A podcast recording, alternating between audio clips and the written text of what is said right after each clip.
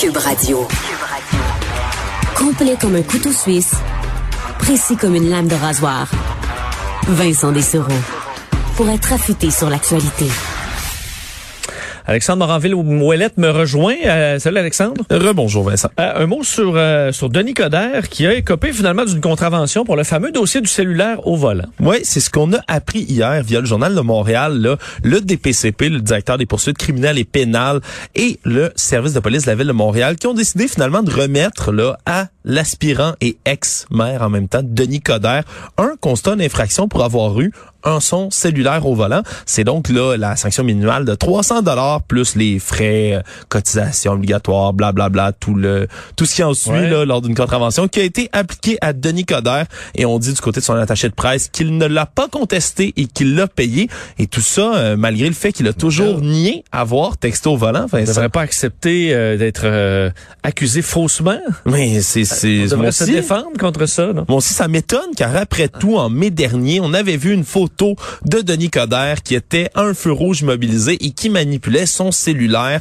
alors qu'il était au volant de sa voiture, mais il avait d'abord, un, refusé de commenter cette histoire-là. Et lorsqu'il l'avait finalement fait, il avait expliqué qu'il avait seulement repris l'appareil qui était tombé de son socle et le remettait en place. Hmm. Là, donc, il a euh, reçu son conseil d'infraction, l'a payé, et donc, euh, ce dossier semble être clos, du moins pour l'instant. Peut-être que juste, juste d'admettre ça permet de passer à autre chose plus vite aussi. Euh. Ouais, Au niveau judiciaire, au niveau euh, au niveau de l'opinion des médias, ça aurait fait ça aussi. Dire oui, oui, je, écoute, qui l'a pas jamais fait, puis euh, je m'excuse et je ne le referai plus. Ça aurait terminé le dossier assez rapidement. Ouais, parce que son adversaire, quand même, Valérie Plante, elle aussi s'était fait pincer en, la, la, main dans le sac en ne respectant pas les mesures sanitaires sur une terrasse. Oui, elle avait assumé assez rapidement dans mhm. son cas. Merci beaucoup, Alexandre. Salut. on replonge dans les Olympiques alors que, ben évidemment, on regarde nos athlètes performer. Et euh, bon, une de ces athlètes qu'on surveillait de près, euh, et il faut dire, je pense, dans les euh, disciplines préférées des Québécois, on retrouve le plongeon. On a eu de, de très grands athlètes dans ce domaine. C'est spectaculaire aussi, là, donc ça donne un bon spectacle. Jennifer Abel, qu'on surveillait de près, plongeuse canadienne, euh, qui a remporté, on sait, une médaille d'argent aux 3 mètres synchronisés euh, à Tokyo. Elle n'a pas pu monter sur le podium en simple, ce qu'elle souhaitait. On revient quand même avec une médaille au cou et il faut dire que ça a été des journées euh, faites dans les derniers jours assez intenses parce que on a parlé beaucoup de Jennifer Abel, évidemment pour les performances à, à, Tokyo. Elle a été, on l'a demandé en mariage également et là, dans les dernières heures, euh, on apprend euh, sur les réseaux sociaux, elle a écrit un texte qu'elle euh, ce sera ses derniers jeux. Elle dit le rideau est tombé, ces Jeux olympiques de Tokyo étaient mes quatrièmes et mes derniers. Le voyage olympique a été fabuleux. J'ai quitté Tokyo lundi avec la tête haute, une médaille d'argent dans ma valise et aucun regret dans mon cœur. J'ai tout donné. Vraiment un très beau texte. Je vous invite à aller voir ses réseaux sociaux pour le lire au complet. Très touchant, mais on va lui parler directement. Elle est au bout du fil. Jennifer Abel, bonjour. Bonjour. Euh, je suppose qu'écrire ce texte-là, ça a dû euh, amener quelques larmes, non, avant de pouvoir euh, appuyer sur sur Enter et de le publier? Ben, c'est certain que quand que je l'ai écrit, tu sais, je l'ai écrit avec mon cœur, puis il y avait plusieurs larmes qui ont tombé, mais en même temps, je suis très sereine, puis je suis très en paix avec ça si on, voit souvent des athlètes revenir des Olympiques et annoncer euh, bon qu'ils prennent leur retraite plus quelques semaines après, qu'ils sont décompressés et tout ça, euh, vous avez pas attendu beaucoup? Est-ce que c'est parce que la décision était déjà prise avant les Olympiques? Non, mais en fait, j'ai pas annoncé ma retraite. J'ai retraite olympique. Le fait que exactement. Euh, il y a encore des compétitions qui s'en viennent cet automne. Euh, j'ai pas encore pris une décision si j'allais les, les faire ou non pour ça, je prends vraiment le temps de revenir puis de vivre pleinement ce que j'ai à vivre présentement. Euh, mais c'est, je parlais vraiment euh, des compétitions olympiques. Exact. Le voyage olympique a été quand même euh, fabuleux et vous avez tout à fait raison. ça a été ça a été extraordinaire. Parlons un peu de ce que vous venez de vivre à Tokyo. Évidemment, il y a eu la déception en simple. Vous revenez quand même avec une médaille extraordinaire, médaille d'argent en double. Est-ce qu'on peut dire que les, les, bon que pour les Jeux de Tokyo, dans votre cas, vous êtes satisfaite que c'est mission accomplie? Oui, en fait, moi, je suis vraiment satisfaite, mais la raison pourquoi je suis le plus satisfaite, c'est parce que je voulais absolument être me tenir sur le tremplin, sachant que j'ai tout fait, que j'allais avoir aucun regret, puis euh, que j'ai vraiment tout fait en mon pouvoir pour être au meilleur de moi-même, autant physiquement que mentalement.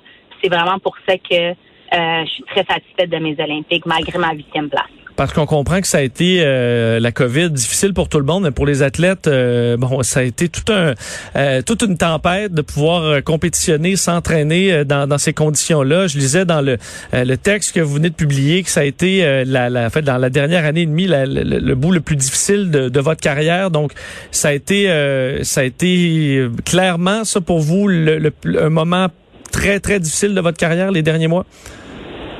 Ça a été super difficile pour nous les athlètes parce que non seulement on devait s'entraîner en préparation des Jeux olympiques, donc rester au meilleur de nos de, notre forme, mais en même temps on se faisait annuler toute compétition, donc on savait vraiment pas si on allait pouvoir participer aux Jeux olympiques, quand est-ce qu'on allait pouvoir quitter le pays euh, sans répercussion. Donc c'était vraiment une année très spéciale pour nous.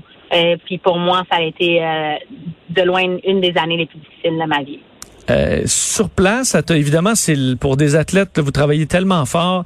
Euh, l'expérience olympique, on, se dit bon, c'est vraiment un rêve qui se réalise. On va en profiter pleinement.